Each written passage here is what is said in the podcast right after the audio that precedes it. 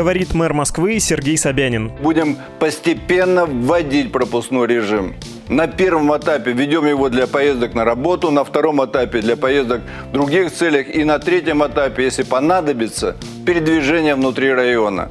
О сроках введения каждого из этапов скажем дополнительно – пропускная система будет носить заявительный характер, но городские власти оставляют за собой право проверять достоверность сообщаемых сведений. Именно так было объявлено о введении в Москве системы пропусков на период эпидемии коронавируса. Вообще-то в этом объявлении есть то, что можно прочитать между строк. И вот что там можно увидеть. В России, в Москве приводится в боевую готовность и проходит полевые испытания гигантский и очень дорогой комплекс электронного слежения за гражданами.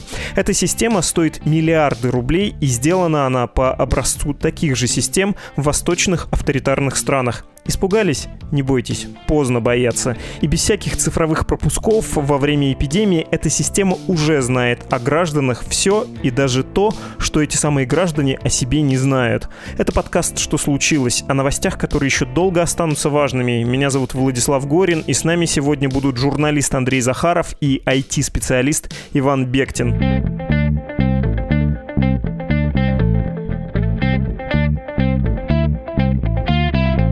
Сначала небольшая справка. 13 апреля цифровые пропуска начали вводить в Москве и Московской области. С 15 апреля они обязательны для всех, кто едет куда-то на машине или на общественном транспорте. Разрешений три вида. Для рабочих целей, для медицинских и для личных. Оформляется все это через сайт, через горячую телефонную линию или через СМС. Надо признать, что работает так себе. Сервисы часто не выдерживают нагрузку. К тому же около трети ранее выданных пропусков были аннулированы из-за ложной или ошибочной информации информации, указанной пользователями. Но не надо недооценивать уровень этой враждебной техники, как говорилось в мультфильме про Алису, который был снят по рассказам Кира Булычева. С нами корреспондент русской службы BBC Андрей Захаров. Он автор статьи «Умный город» или «Старший брат. Как мэрия научилась знать о москвичах все». Андрей, привет. Привет. Давай в двух словах про твой материал. Он о том, что с 2012 года и до сих пор Москва тратит на систему «Умный город» от 39 до 80 миллиардов рублей ежегодно. То есть в целом около 500 миллиардов рублей. И тут я, наверное, как Юрий Дудь должен назвать эту сумму с таким напором. Она очень внушительная. Полтриллиона рублей, да, за все эти годы было потрачено. Благодаря этой системе и благодаря данным операторов мобильной связи чиновники получили получили о москвичах массу информации. Что сейчас чиновники знают о гражданах э, России, которые живут в Москве? Ну, по факту, они знают почти все. Ну, то есть, вообще давно интересовался тем, что Москва строила под видом умного города. И когда началась эта история с коронавирусом и со слежкой за больными или потенциально больными, я понял, что пора ее активизировать, потому что вся эта система строилась годами, и э, реально, то есть там то, что мы видели по тем сообщениям, которые мэрия скупым давала, я уже знал тогда, что на самом деле они умеют и знают гораздо больше. Если там идти по типу данных, да, то мэрия уже пять лет закупает данные сотовых операторов.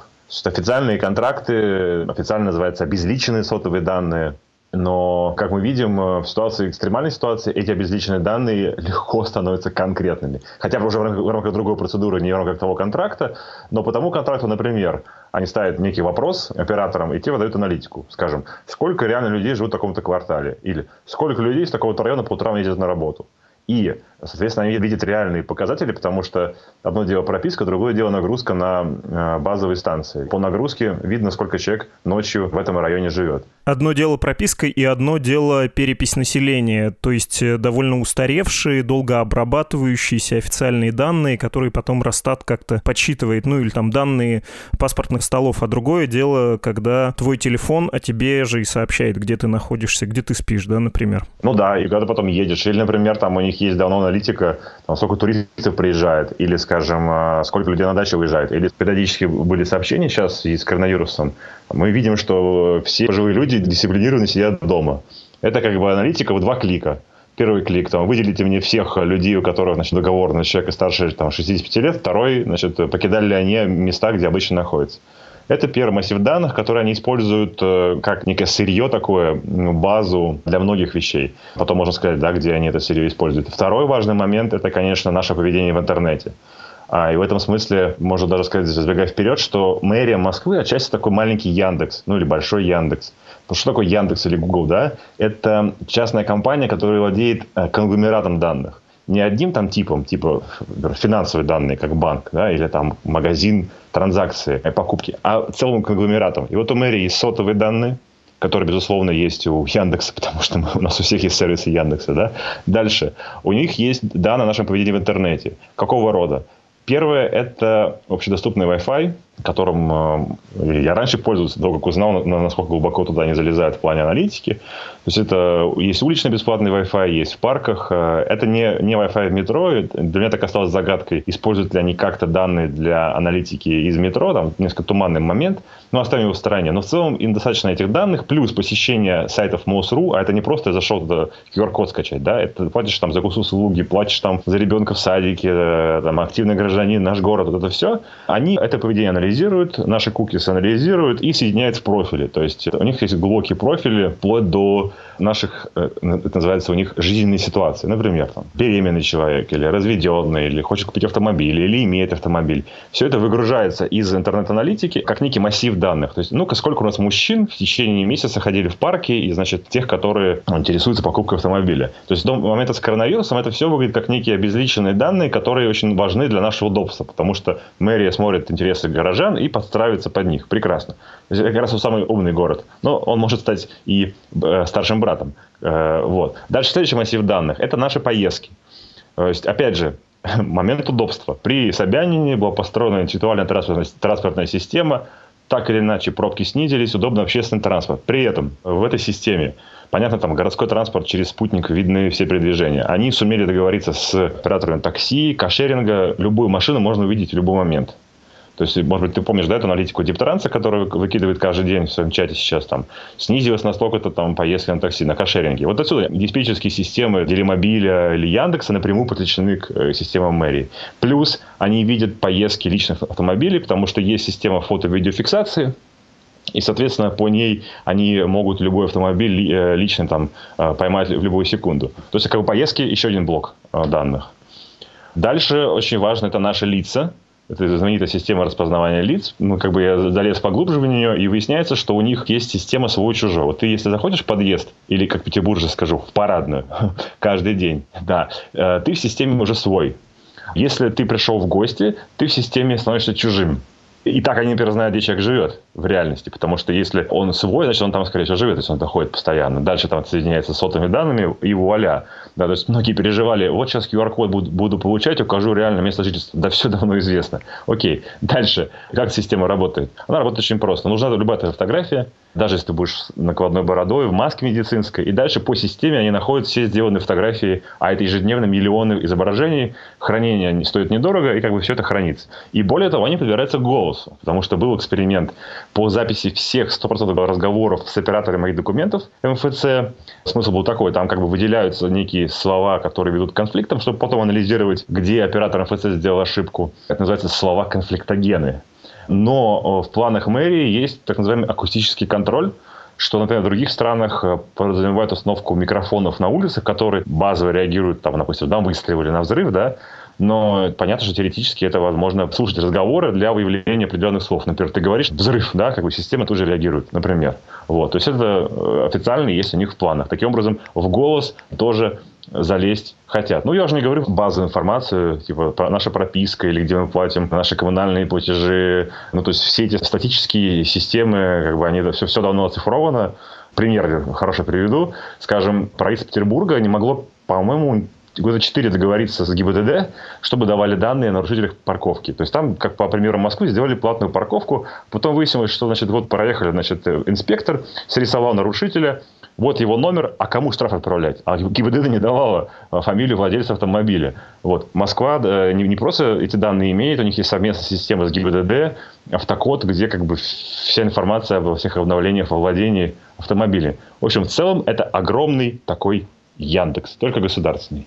В твоей статье есть замечательный эпизод «Отправная точка», что Собянин, когда стал мэром Москвы, он пришел в правительство и якобы сказал «дайте мне город в режиме онлайн», и он его получил. И мы, как э, на компьютерной игре, стратегии такие юниты, даром, что нами управлять нельзя. Или можно.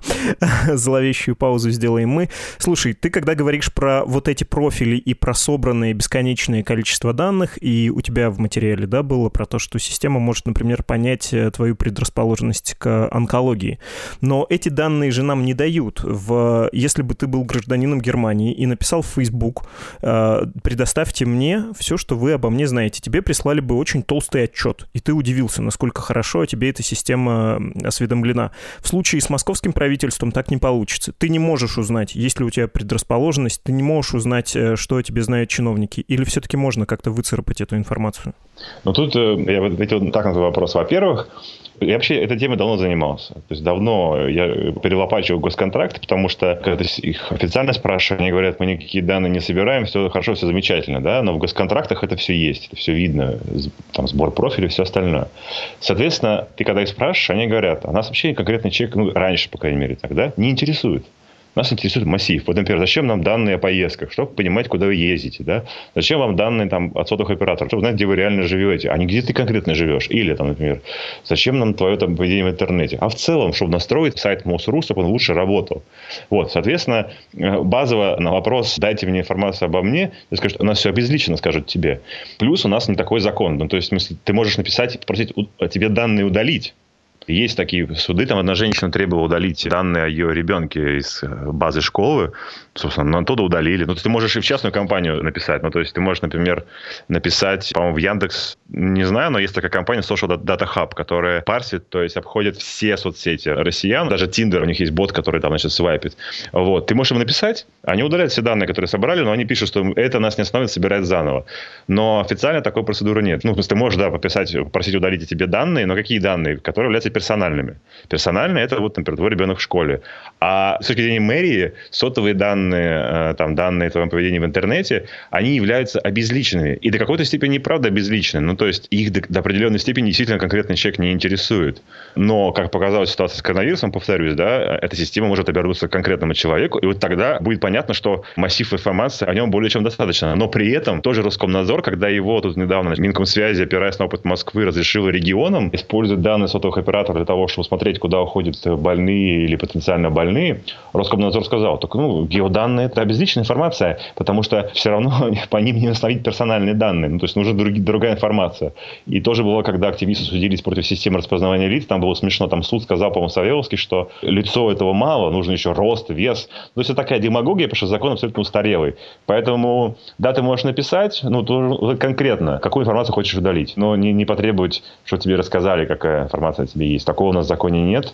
Насколько я знаю, только обсуждалось, но у нас законодательство уже несколько лет не могут поправить э, и привести в соответствие с реалиями рынка. А это рынок данных. В случае с коронавирусом мы поняли, что все-таки адресно эта система может использоваться. В том числе наши с тобой знакомые, коллеги прилетали из-за границы, и им приходило э, смс-сообщение про то, что вы посетили недавно страну, где происходит вспышка коронавируса, пожалуйста, самоизолируйтесь.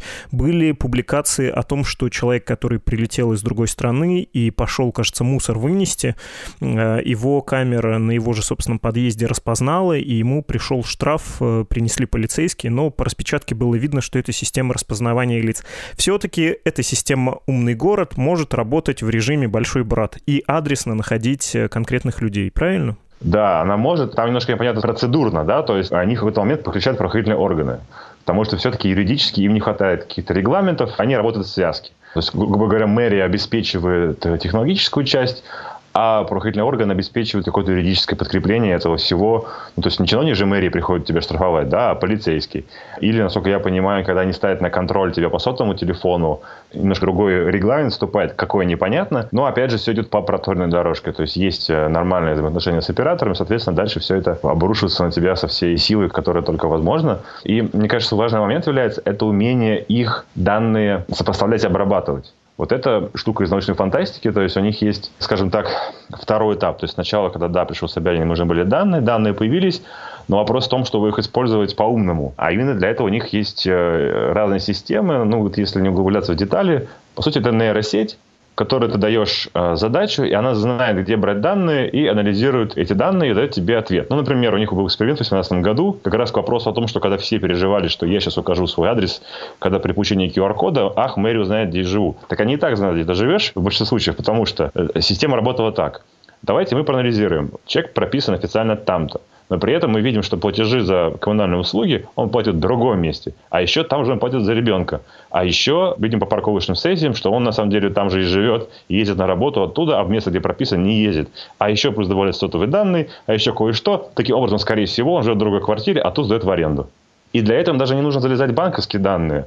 Хотя мечта любого большой дата-компании это еще банковские данные, но в целом они как бы таким методом скоринга могут восстановить, что человек э, получает э, какую-то ренту, да, доход со своей квартиры. Хотя у мэрии были попытки залезть в банковские данные тоже, но почему-то не получилось. И эта система, она умеет отвечать на сложные вопросы. Другой вопрос, насколько это все может справиться в оперативном режиме, когда вы, допустим, помнишь, были эти картинки пугающие? Одна из планов Департамента информационных технологий выявлять нарушителей карантина. И там был самый страшный сценарий, при котором, значит, тебя и по транзакциям отслеживают, и по сотовым данным, и по камерам, и все. И, как бы, и вот типа всех нарушителей мы увидим, да? Это в теории очень хорошо звучит, но вопрос, насколько эта машина бы справилась и не, не рухнула бы при конкретном исполнении. Но в теории они могут с помощью нейросетки много анализировать и многое понимать о нас. Это звучит э, пугающе, но не в каком-то абстрактном смысле, что вот у нас теперь будет э, электронный концлагерь, как в Синьцзянь-Уйгурском автономном округе, например. Я думаю, что многие слушатели, когда слушали то, что ты сейчас говоришь,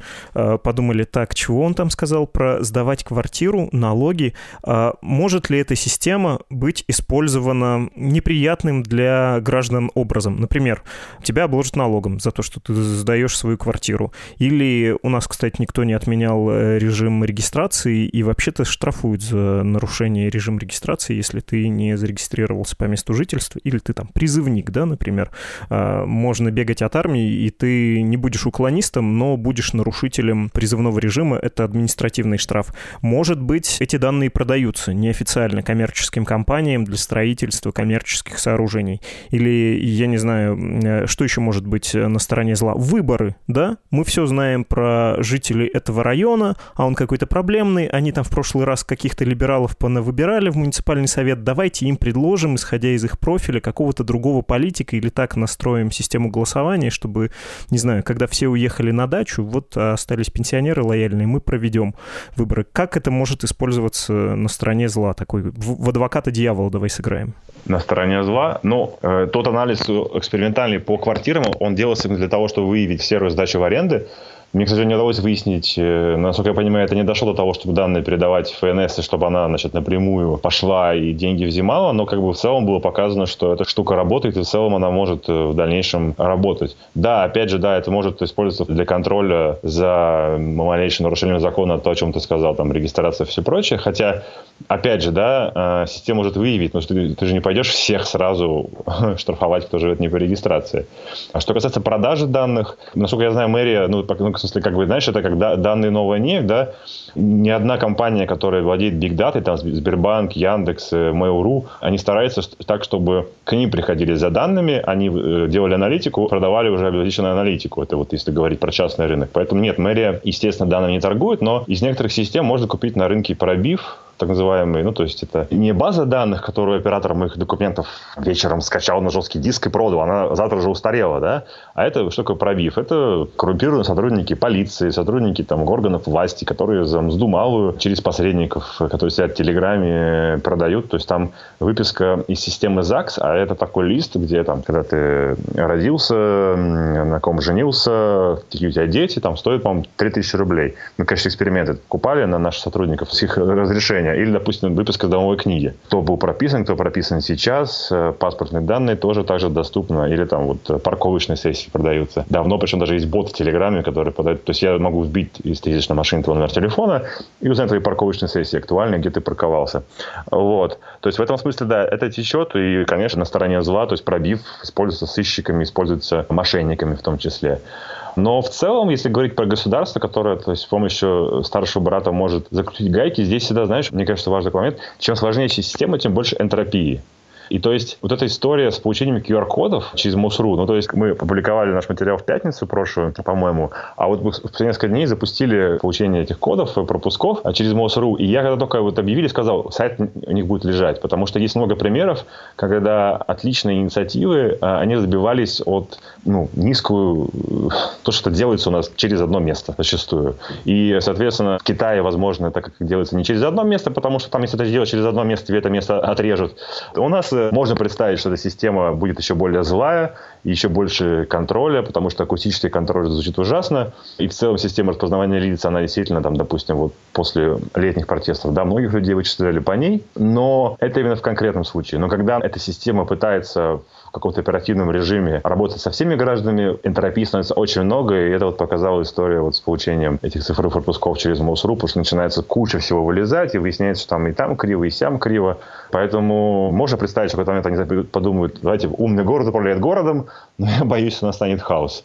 Отлично. Нас защищает то, что пока не справляется система, но точечно при этом можно. Давай последний короткий вопрос. А, мы про зло поговорили, а на стороне добра как это можно использовать? Можно ловить преступников. Наверное, можно все-таки рассчитывать транспортную систему как-то более разумно. Что еще при помощи этой системы делают московские власти? Ну да, это такой, знаешь, это и, и не я. Когда мы говорим, мы априори, да, мы с тобой не лудиты, да, мы не, не подразумеваем, что это нужно все уничтожить, да, то есть мы, мы хотели бы, чтобы пропавших детей находилась система распознавания лиц, да, мы хотели бы, чтобы с помощью геоаналитики нам настраивали так, чтобы автобус ходил точно и без пробок. Или, например, вот я живу не по месту регистрации, а вообще в Петербурге зарегистрирован, здесь у меня время временное. Но когда закрывается моя станция метро, мне Диптранс присылает смс, что ваша станция метро закрывается, пожалуйста. Мне это удобно. Мне это удобно. Мне удобно, что переведены там все услуги в цифровой формат. Мне удобно, что могу получить талончик к врачу через единую медицинскую систему.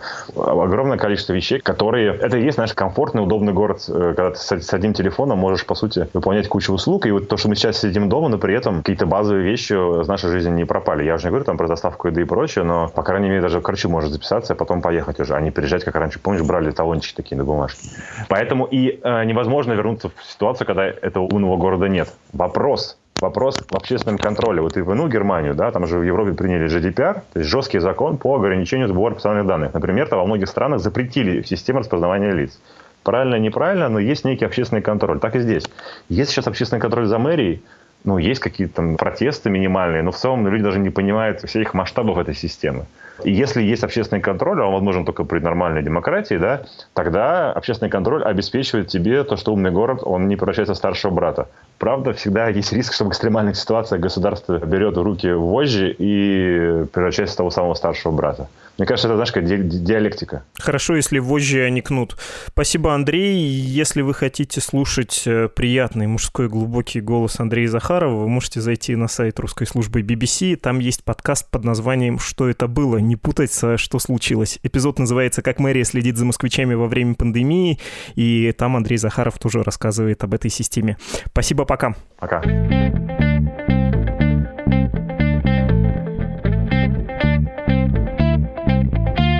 Мы продолжаем. Сейчас больше будем говорить о технической стороне вопроса. С нами директор и учредитель некоммерческой организации «Информационная культура» Иван Бектин. Вот смотрите, до введения системы цифровых пропусков э, было такое приложение, которое появилось в сторах, но не было официально объявлено. Давайте про него и про систему в целом, как она устроена и как она работает. Вы бы как оценили?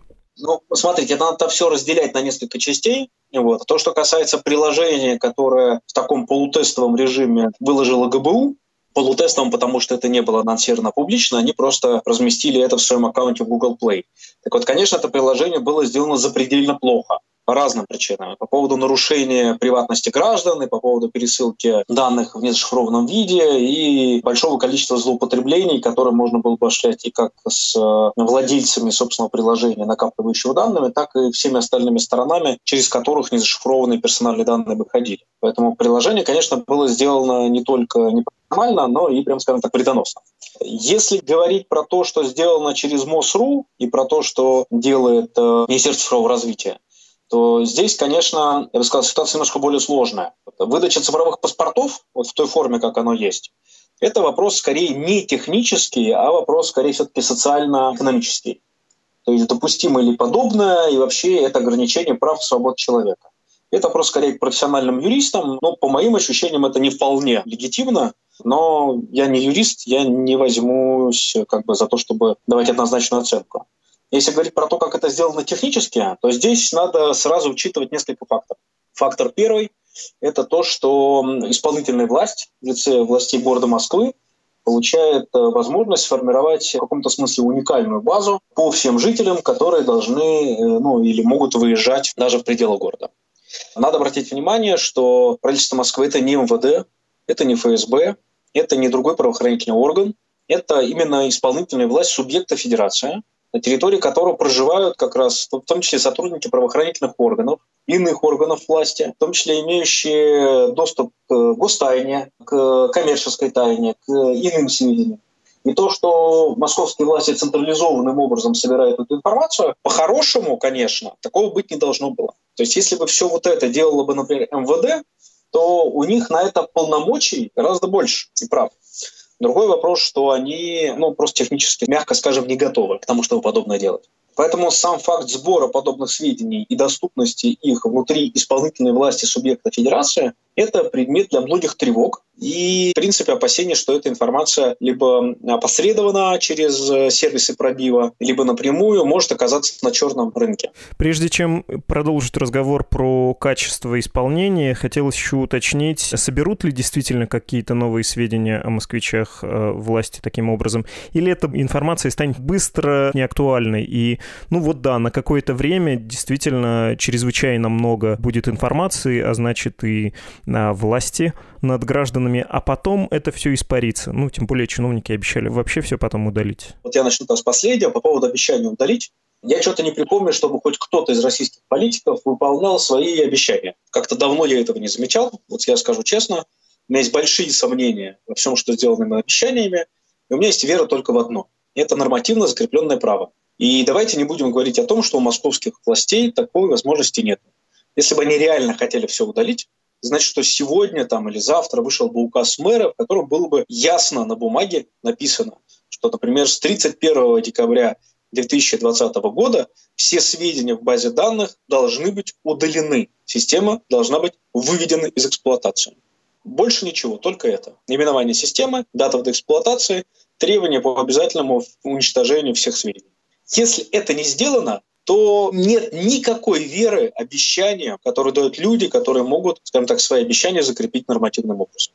Вот я могу пообещать что угодно, я могу пообещать не выходить из своей квартиры. Мне для этого не надо подписывать документ. Собянин должен подписать указ. Если он этого не подписал, то, извините, он, скажем так, что-то не договаривает. Поэтому э, с обещаниями здесь есть некоторые проблемы. Примительно к тому, если в этом какие-то новые сведения, то если мы вспомним даже не про то, что декларируется сейчас в рамках этих цифровых паспортов, но там же есть история про то, что есть отслеживание, что человек нарушает там и правила передвижения, чего-то другого, и мы не знаем всех параметров той системы, куда собираются сведения о передвижении граждан. И если говорить про то, что изначально сливалось через телеграм-каналы, то там-то, конечно, было гораздо больше, чем просто про цифровые паспорта. Там было про тотальный контроль людей, которые в том числе их не оформляют, но что-то делают за пределами. А как они это могут определить?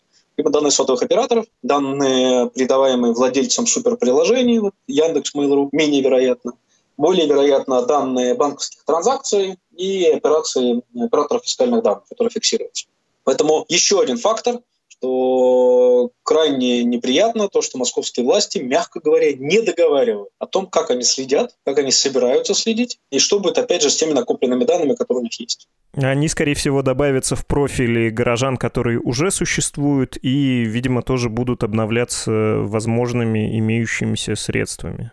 Ну, я здесь хочу сделать важную оговорку, что то, что мы не знаем, на самом деле, что уже в этих профилях накоплено. Одно из важных отличий Москвы от всех субъектов федерации, причем всех без исключений, это максимальная закрытость ее IT-подразделения. Если вы посмотрите по субъектам федерации и поищите, по словам, реестр информационных систем, там, не знаю, Ханты-Мансийского округа, Башкортостана, Татарстана, Якутии, любой другой области, то вы, скорее всего, найдете либо специальную систему, в которой перечислены все информационные ресурсы, информационные системы этого субъекта федерации, либо хотя бы специальную страницу на сайте администрации, где они все перечислены, с довольно большими подробностями. Вот здесь лидеры — это Санкт-Петербург и Ленинградская область, которые раскрывают прям крайне детально всю информацию, все те сведения, которые они собирают, накапливают. Это прям пример подражания очень высокого уровня, особенно Санкт-Петербург. Но если вы посмотрите на Москву, да, еще с оговоркой, ее IT-бюджет – это примерно тот же по объему, что все остальные бюджеты субъекта Федерации по IT. Все остальные. При этом их реестр информационных систем – это просто PDF-файл, где есть идентификатор системы, ее наименование и эксплуатирующий орган власти. Все. Вы не найдете ни то, какие данные там хранятся, ни как они собираются, ни как эти системы эксплуатируются, ни как производится информационный обмен. При том, что, безусловно, я не сомневаюсь, что внутри Департамента информационных технологий эти сведения существуют. И почему эти данные не раскрываются, это вопрос, который надо адресовать как главе ДИТа товарища Лысенко, так и главе города Москвы товарищу Собянину. Пока эти два товарища не ответят на эти вопросы, почему в Москве информационные технологии так закрыты, я бы по умолчанию не верил никаким утверждениям о том, что используется, что не используется. Как-то говорите «а», там типа мы не хотим нанести вреда гражданам, и все будет использоваться исключительно во благо, раскрывайте максимально подробно сведения о том, как устроена ваша система, как реально они эксплуатируются. Если делать предположение, могут ли из этой системы быть какие-то исключения? Я видел сегодня сообщение про то, что на домах чиновников камеры не стоят, но не готов квалифицированно оценить эту информацию.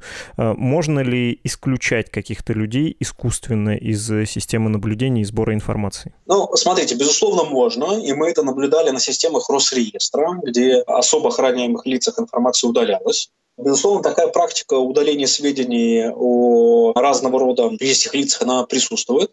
Я вот скажу то, что я знаю изнутри, то, что, наверное, публично не говорится, что, безусловно, на таком на сером, черном, ну, не очень публичном рынке у информационных агентств, у охранных агентств есть услуги удаления сведений из всех возможных баз данных. Есть услуги удаления всех сведений даже из сайтов СМИ, из сайтов, которые собирают сведения о компроматах, из социальных сетей, ну, многое другое это довольно массовая практика, довольно дорогостоящая. И, конечно, за деньги приватность купить можно. Ну или, по крайней мере, обеспечивать ее с большей степенью контроля, чем рядового гражданина.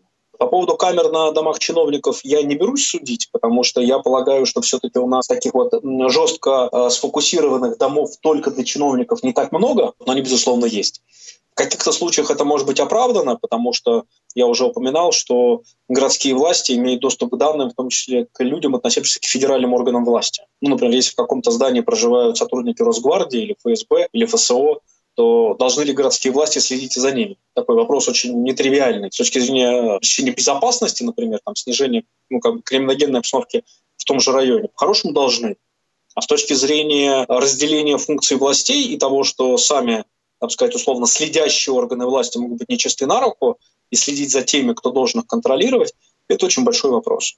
Но если мы предположим, что все-таки власти субъекта федерации подотчетные, там МВД, ФСБ, Росгвардия, Следственному комитету, то что хорошего в том, что у них есть полномочия и возможности следить за ними? Это, так мягко говоря, очень такая скользкая ситуация. Пока мы с вами разговаривали, появилась новость о том, что несколько сотен тысяч пропусков, оформленных московские власти, а, отменили, сообщив, что там указана некорректная информация, но я не знаю точно, это именно некорректная информация или неправдивая.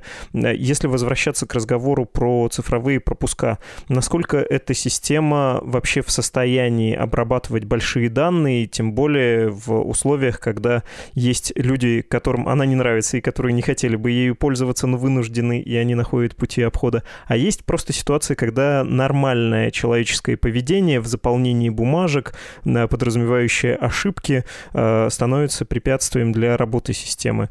Насколько она точна и насколько она готова справляться с большим количеством людей? Смотрите, у меня здесь есть ну, несколько, я бы сказал, сразу разных сторон соображений по поводу того, как эта система сделана.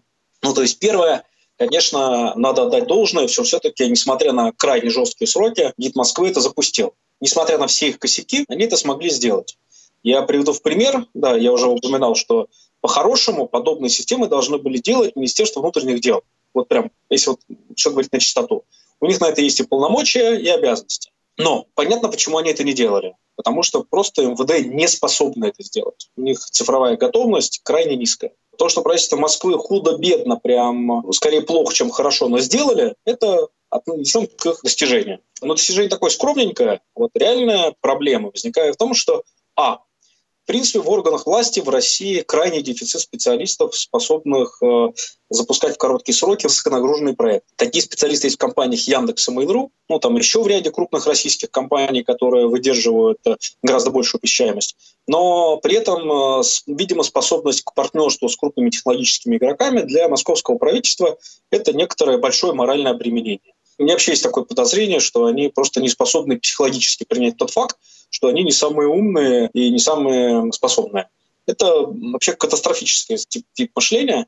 Они должны были максимально оперативно договориться с технологическими компаниями. Я бы даже сказал, что о запуске всего этого на их основе, а не на базе собственного МОСРУ. Но у них были вводные, типа авторизация через портал госуслуг, и пиарить этот ресурс, который привязан еще и к мэрии, к мэру и так далее. Поэтому я бы сказал, что выглядит это немножко так странновато, но в принципе, если говорить про большие данные, то, конечно, обработать их возможно. И, конечно, безусловно, ввиду самой некоторой довольно странной системы, когда можно указать любую организацию и от нее выехать, при этом до этого власти Москвы не дали возможности работодателям регистрировать людей, оно говорит довольно большой глупости, но глупости не технической, а скорее организационной того, как все это сделано. Такое действительно присутствует. Если говорить о дальнейшей эксплуатации, то я считаю, что, конечно, они совершают большую коммуникативную ошибку. По-хорошему, э, мы видим, опять же, что в мэрии просто нет людей, способных взаимодействовать с людьми ежедневно. Это сейчас в качестве такого основного спикера для битья выступает Лысенко, глава ДИТа. По-хорошему должен быть, как вот в Тайване, вот в Тайване вице-президент Тайваня, бывший инфекционист или известный инфекционист. Благодаря ему Тайвань очень оперативно принял все меры. Он убедил просто, что надо их запускать максимально быстро после того, как это возникло в Китае. Вот. И он каждый день разговаривал с людьми, обращался. По-хорошему, каждый день мэрия, кто-то, спикер должен был рассказывать о том, какие меры предпринимаются с цифрами, что и как. То есть что если, да, они аннулировали 900 тысяч запросов на цифровые пропуска, то есть вот тот же самый Лысенко должен был немедленно устроить пресс-конференцию со слайдами и объяснять подробно. К нам поступило там 3 миллиона из 900 тысяч, из них там 600 указали неверную организацию, в 300 заполнили фейковые названия, там, ну и так далее, так далее, так далее. Диалога нормального нету. Они либо оправдываются, либо просто, ну, факапят. Ну да, это не сильная сторона московского правительства, и они, я думаю, сами не считают ее сильной стороной, и они уверены, что надо делать решительные какие-то действия, в том числе изумляя а, граждан, но не м, умеют разговаривать. И вы упоминали, да, Эдуарда Лысенко, главу Департамента информационных технологий. Ну, я вот только, если можно, поправлю, что вот то, что называется решительными действиями, я бы назвал истерическими действиями. Хорошо, ваше право. Но из этой ситуации, когда 900 тысяч пропусков а, из 3 а, миллиона 200 аннулировали, а, это еще говорит о том, что не смогут справиться с большим количеством этих электронных пропусков.